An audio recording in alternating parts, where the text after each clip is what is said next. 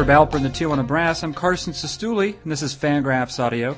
As he does on most Mondays, Dave Cameron joins us on this Monday. And what follows, we discuss the Yu Darvish announcement pending for this evening. I ask Cameron if there's any way that a team could acquire Darvish without overspending on him. Cameron answers that question as he does many other questions, i.e., expertly. On that note of overspending, we look at a couple of ex Twins outfielders, Michael Cuddyer and Jason Kubel, who have in the last week received contracts in excess of what we might consider their fair market values.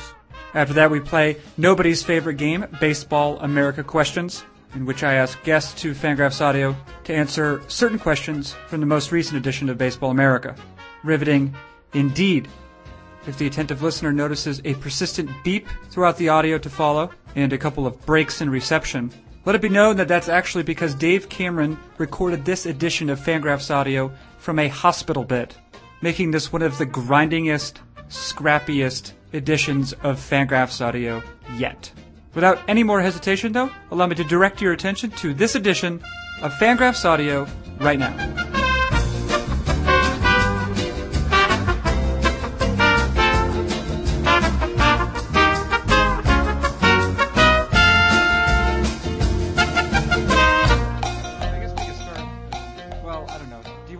Want to start with Darvish as far as baseball stuff goes? Here's here's here's a question I have. Yeah. Uh, Dar- Yeah. the, the the Darvish and um, deal. There's I guess the winner of the Darvish bid, and it seems as though Hippon Nam fighters are going to be wait Nippon uh, Hippon Nam fighters are going to be accepting whatever bid uh, this evening Eastern time. It, it and it from what I've heard, it's going to be in excess of the fifty-one million dollars that Daisuke received. That's the report, yeah. Yeah. If that happens, is there any way that a Darvish deal would even approximate market value, or i- is whatever team ultimately would sign him, if that indeed did happen, would it just be like a total overpay? I mean, I think if you sign him for fifty million, or if you pay fifty million to get him, you're, you, at that point, you're not going to be able to offer him like twenty million. You're not going to say like, okay, we paid seventy, and the player's only going to get like twenty of that. So I think they're stuck giving him something like the Daisuke deal, where they get six fifty or you know five forty or something. I mean, it's, he'll get a lot less than market value, obviously, but the total package is going to be ninety to a hundred million dollars, maybe more than a hundred million dollars. And I mean, personally, I think that for a free agent pitcher, that's uh, or for a pitcher with very limited uh, sample to go off of, and you know, no good way to know exactly how good he's going to be. 100 million bucks is a crazy bet. Right, and and the two teams that have been rumored to sort of be in contention uh, for for the winning bid are both uh, the Toronto Blue Jays and Texas Rangers, and those are teams that we think of generally as having some of the smarter um, and more progressive front offices in the league. And it, I guess it's curious that they would be attaching themselves, especially the Blue Jays, who you know at least until recently have been sort of at a uh, have not necessarily had the income or the, the payroll with which to work, uh, that those would be the two teams attached to the to the Darvish bid. Yeah, I mean, I think with the Blue Jays, and uh, you know, I don't want to speculate too much about what their motivations may have been, but I think with the Blue Jays, there is some incentive to make sure that he doesn't end up with the Yankees and Red Sox, and so, you know, I'm not, I'm not going to say that the Blue Jays high bid wasn't genuine if they are the high bid and that they're not going to negotiate in good faith. I'm sure that if they put up 50 million or whatever it is to, in order to try and get him, they'll actually try and sign him.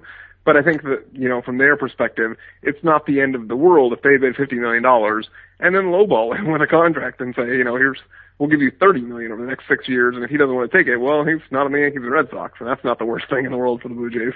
So, you know, whether the, the, the Blue Jays looked at the, the Yankees as a potential landing spot for Darvish and said, hey, look, if we bid for him and don't get him, at least he didn't end up on the Yankees, um, you know, I think that at least probably played into their decision to go after it and bid as strongly as it appears that they did.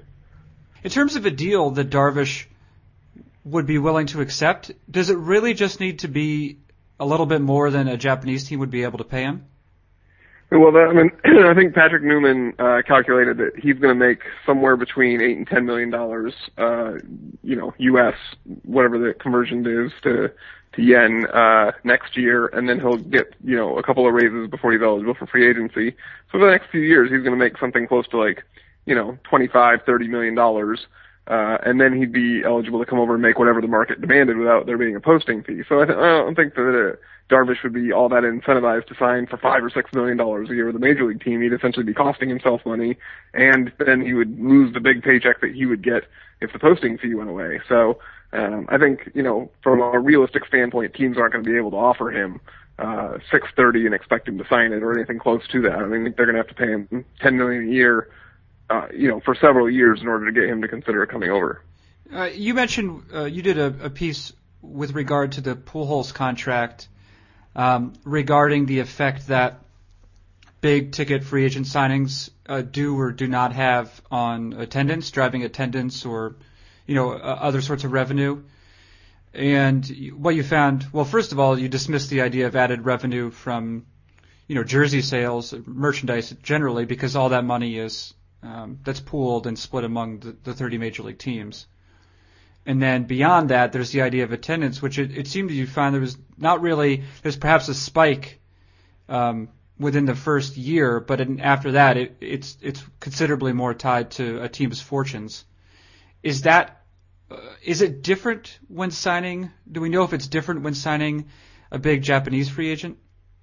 Well, I think you know there's definitely uh, more so like the Mariners with Ichiro have seen a lot of Japanese tourists come over and schedule vacations around being able to watch Ichiro play and you know they've been able to generate uh, more ticket sales through uh, basically tapping into a market that they weren't able to tap into. So there's probably some justification for uh, Japanese players creating a little bit more of an attendance boom than an American player. But I will say that with a pitcher, that's going to be significantly harder to uh, really kind of achieve. I mean, you're, if you're coming over from Japan, you're not going to be able to plan three or four weeks in advance when Yu Darvish is going to pitch, whether he's going to pitch on the road, whether they're going to skip a start, whether he's going to come down on the short shoulder.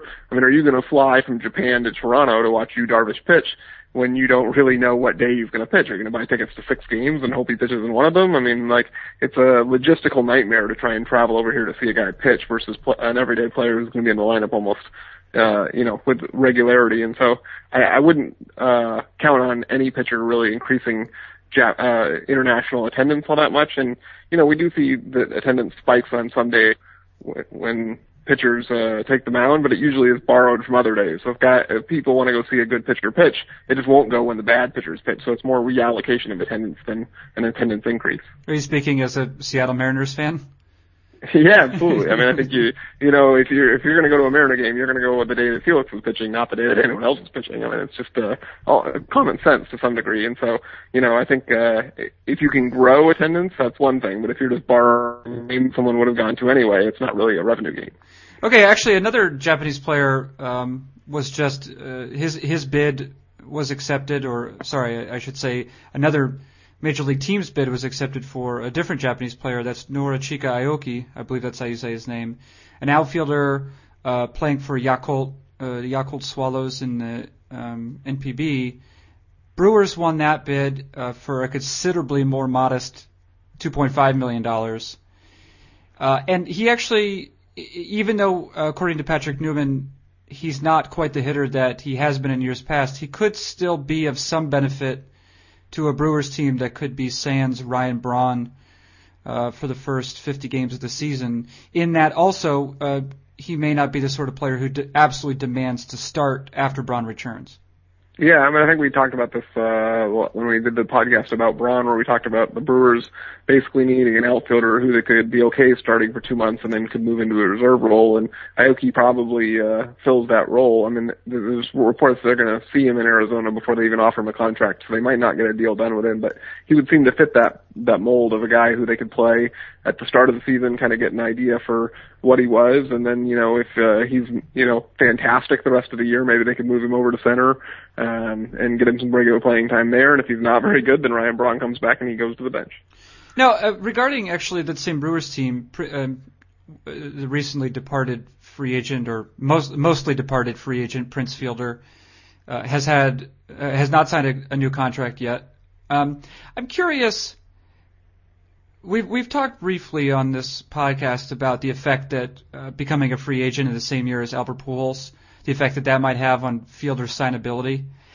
Would there be any um, advantage for him to maybe take a larger one-year contract and then re-enter free agency next year? I don't think so. I mean, I I think more than the Pujols thing, the, the factor working against Prince Fielder is the fact that he's basically a designated hitter, which means National League teams are scared of giving him a long-term deal because no one wants to be paying for that body at 33 or 34.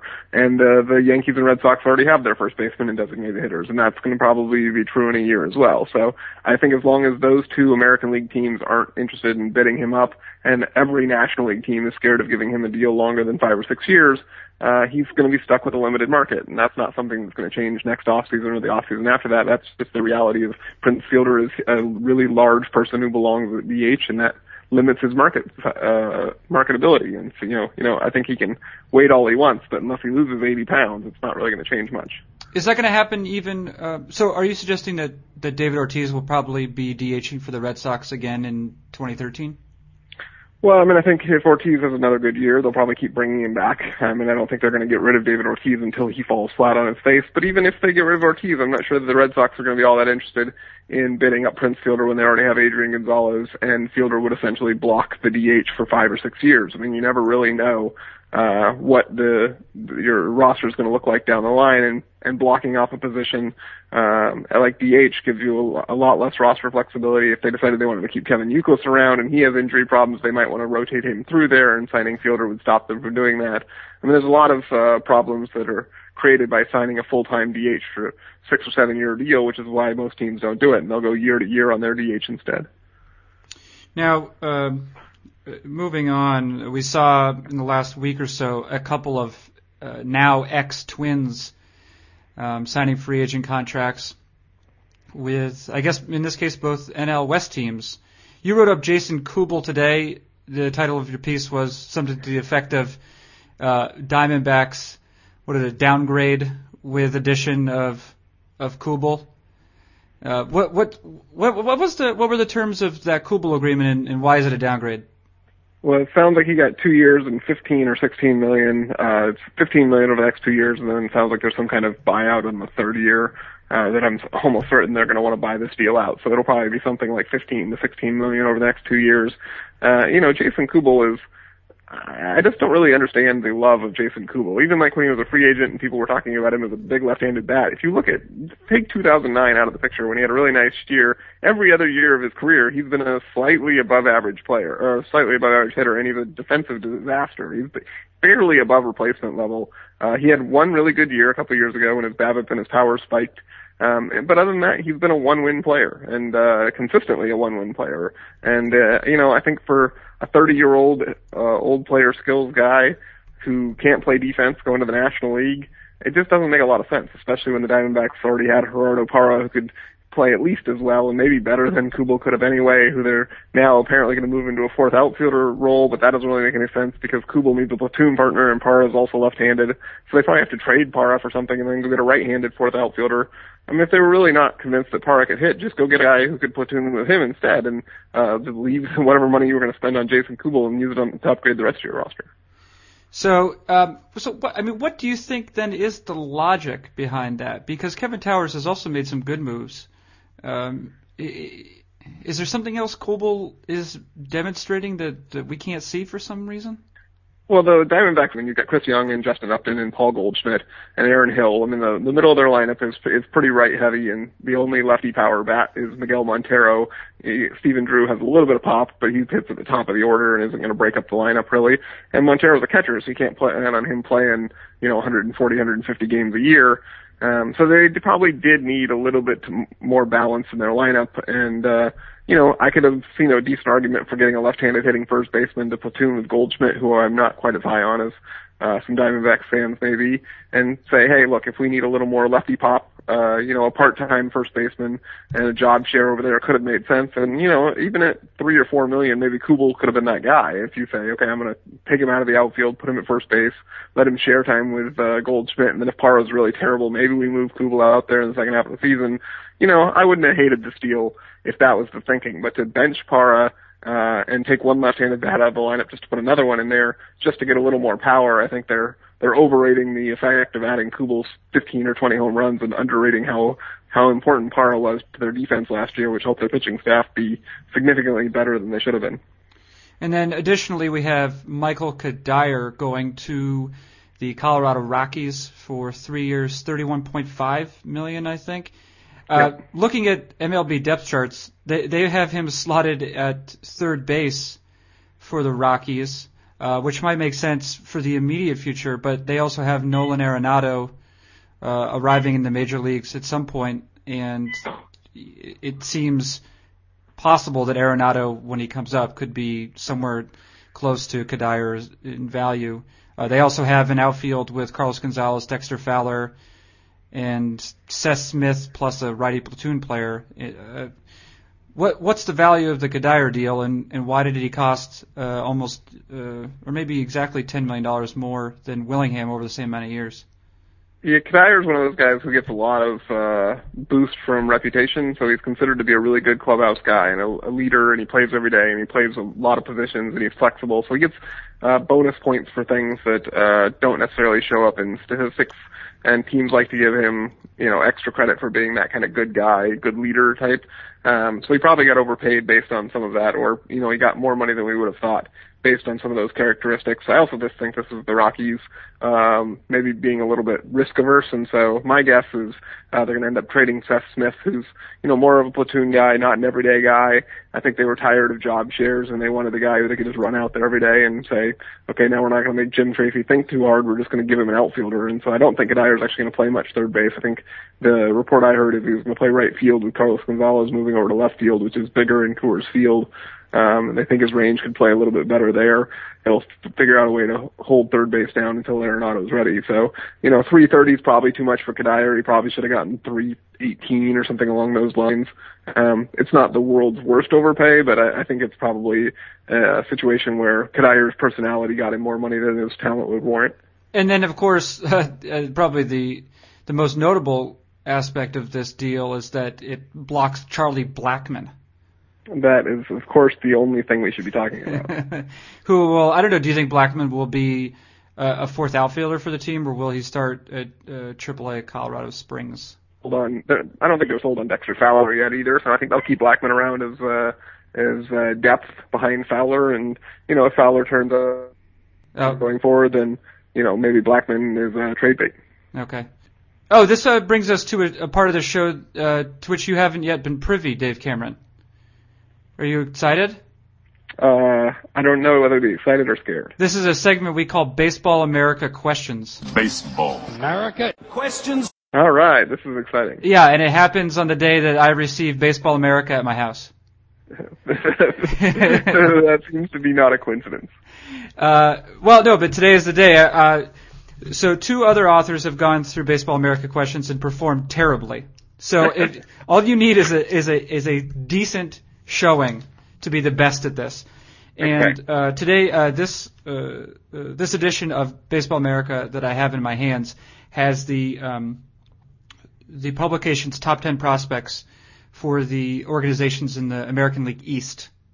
Okay. American League East. And so the questions will be the question will be can you name the top prospect uh, per per Baseball America for each of the American League East teams? That is your task. Um, well, let's start with the easy one. Uh, Tampa Bay is super easy with Matt Moore, right? Let's. Yeah, sorry, I was uh, I was in the bees. I was with Baltimore. Um, uh, yeah, Matt Moore. Yeah, Matt Moore. You you have Matt that. Moore should, should be easy. Jesus Montero for the Yankees is another easy one. Jesus Montero. That's two of two. Uh, Travis d'Arnaud with the Blue Jays. Ooh, that's oh yeah. Let's see. Travis d'Arnaud. That's three out of three. Okay, I can't take any credit for Montero and Moore. I mean, those are gimmies, right? Like everyone in baseball knows who those two are. So. Yeah. Okay. Um, so I got the Red Sox and the Orioles, right? Red Sox might be kind of tough. They have a sort of yeah. I mean, the Red Sox. I guess it's maybe Will Middlebrooks. You got yeah. That's entirely correct. Yeah, yeah, okay. yeah. yeah. Uh, Orioles. Probably Manny Machado. No, in fact, Manny Machado and his mustache are number two.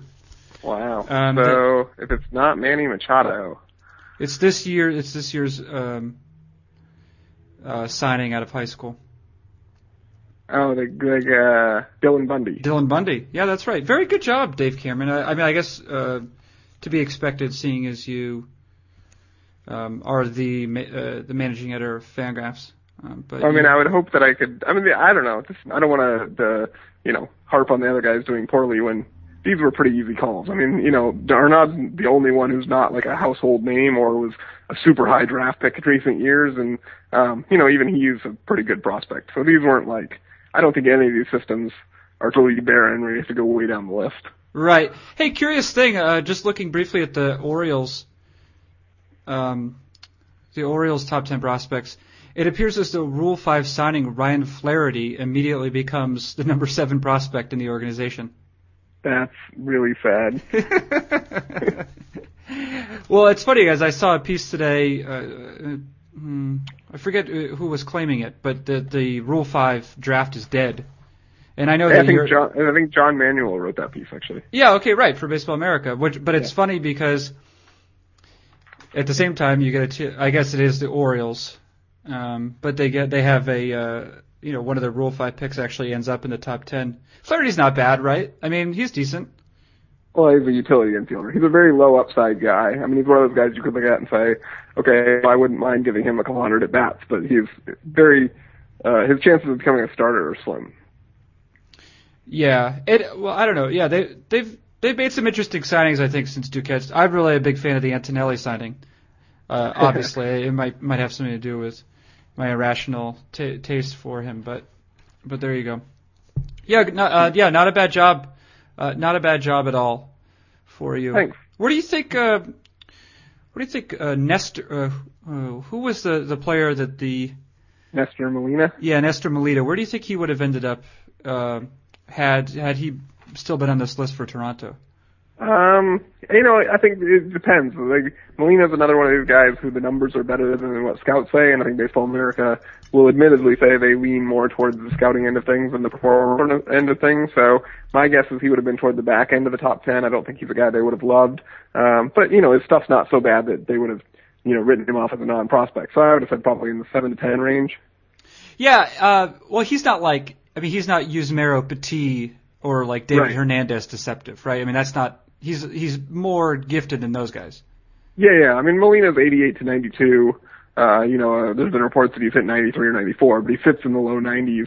Uh, you know, and the secondary stuff's okay. He's got a, multiple pitches. He's got good command. Like, he's not a bad prospect, but he's not a, a stuff guy, you know, out and out where he's throwing 95 all the time. He's not your prototypical frontline starting pitching prospect. I think most people see the stuff playing better in the, the back end of a rotation. Um, you know, and so the most scouts I think are going to say that's a, a limited upside profile, and generally those guys don't rank super highly in Baseball America lists. All right. Well, Dave Cameron, we're going to let you go now. Uh, do whatever it is that you have planned to do for the rest of the day. Thanks. I'm going to sit here and stare at my uh, infusion that runs into my veins. Ugh. Don't do that. Could you? uh Don't you have like a uh like a t- television or something? Yeah, there's a small TV, but I mean, really, what's fun to watch in the middle of the day, right? Yeah. Can you use the Hulu's or something? Uh, Hulu on your? Yeah, yeah. I mean, like there's, I guess there's stuff I could watch on Hulu or, but you, I mean, we've talked about this off the air. Is uh, I'm not you the normal TV watcher, so it's not like I'm gonna go catch up on episodes of Parks and Rec or all these shows that everyone else finds funny. You don't think Parks and Rec is good, or you just you don't you doesn't have time At, for it? After you challenged me and said that I would love it, I watched an episode. I didn't laugh once in 30 minutes, and I said this just isn't for me. Oh my God! What it, it must be weird. What's it like to have no soul? Is it does it feel strange? well, I've or? gotten through 31 years so far, so I think I can apparently live without one. But uh yeah, yeah, I don't. I just don't. I don't find funny what everyone else finds funny. Yeah. What about um? What about um, human frailty, like uh, people tripping or or uh, that sort of thing? Do you find that humorous? You know, I like one of my favorite shows is the Dick Van Dyke Show, which is obviously you know slapstick humor at its best, one of the best shows of all time, I would argue. And uh, you know, so I think that there's humor to be found in good slapstick, but I I'm not like I don't take joy in watching someone get punched in the nuts on a regular basis. You sure you're only 31? Dick, Dick Van Dyke is your favorite show. I'm 31 going on 75. Yeah, like, that's right. Uh, you might watch out. I don't know. Maybe maybe this afternoon on TBS, the Waltons will be on. that would be fantastic. Do you like the Waltons too? I, I actually don't like the Waltons. Okay. But uh, I I, am, I grew up watching things like F Troop, and by grew up I didn't have a TV till I was ten. So when we got a TV, then I watched things that my dad watched because he that's he chose what to watch on TV. So I watched F Troop and uh, Hogan's Heroes and uh, Dick Van Dyke Show, and I thought all those were great.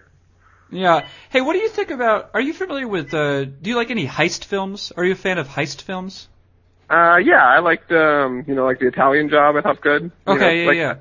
Do you yeah. care for the Ocean's films at all?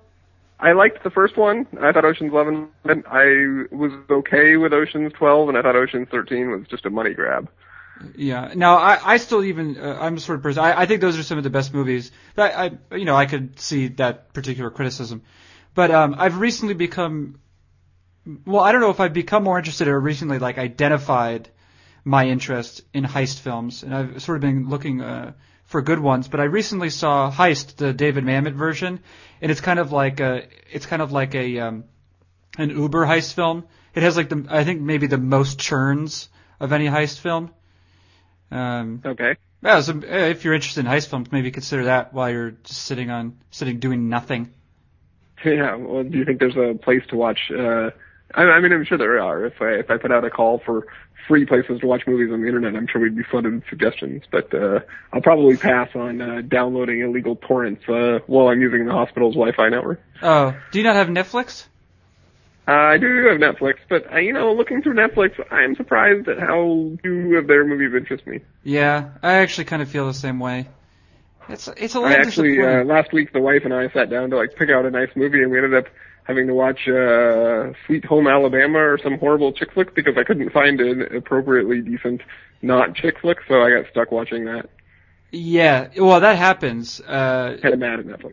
yeah, you you what you need to to do is when you get a minute, uh, just spend ten minutes filling up your queue a little bit. So when that time comes, you'll have something uh, to turn to. If I might suggest the Poirot series. I don't know if you're familiar with Poirot, the Agatha Christie character. I, I, I don't even think I can spell it. P O I R O T.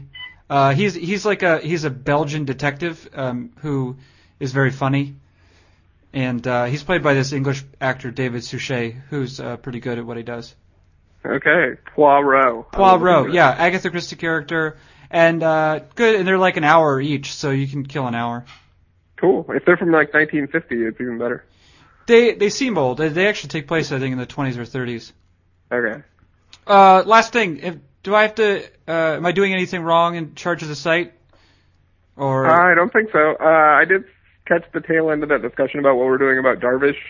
Um, I do think that you know we did just do that piece on him on Friday.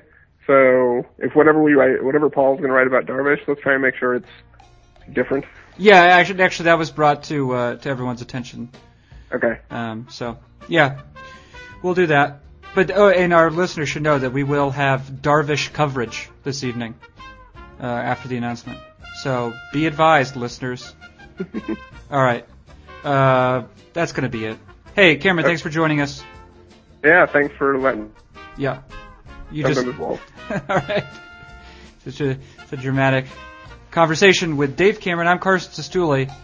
This has been Fangraphs Audio.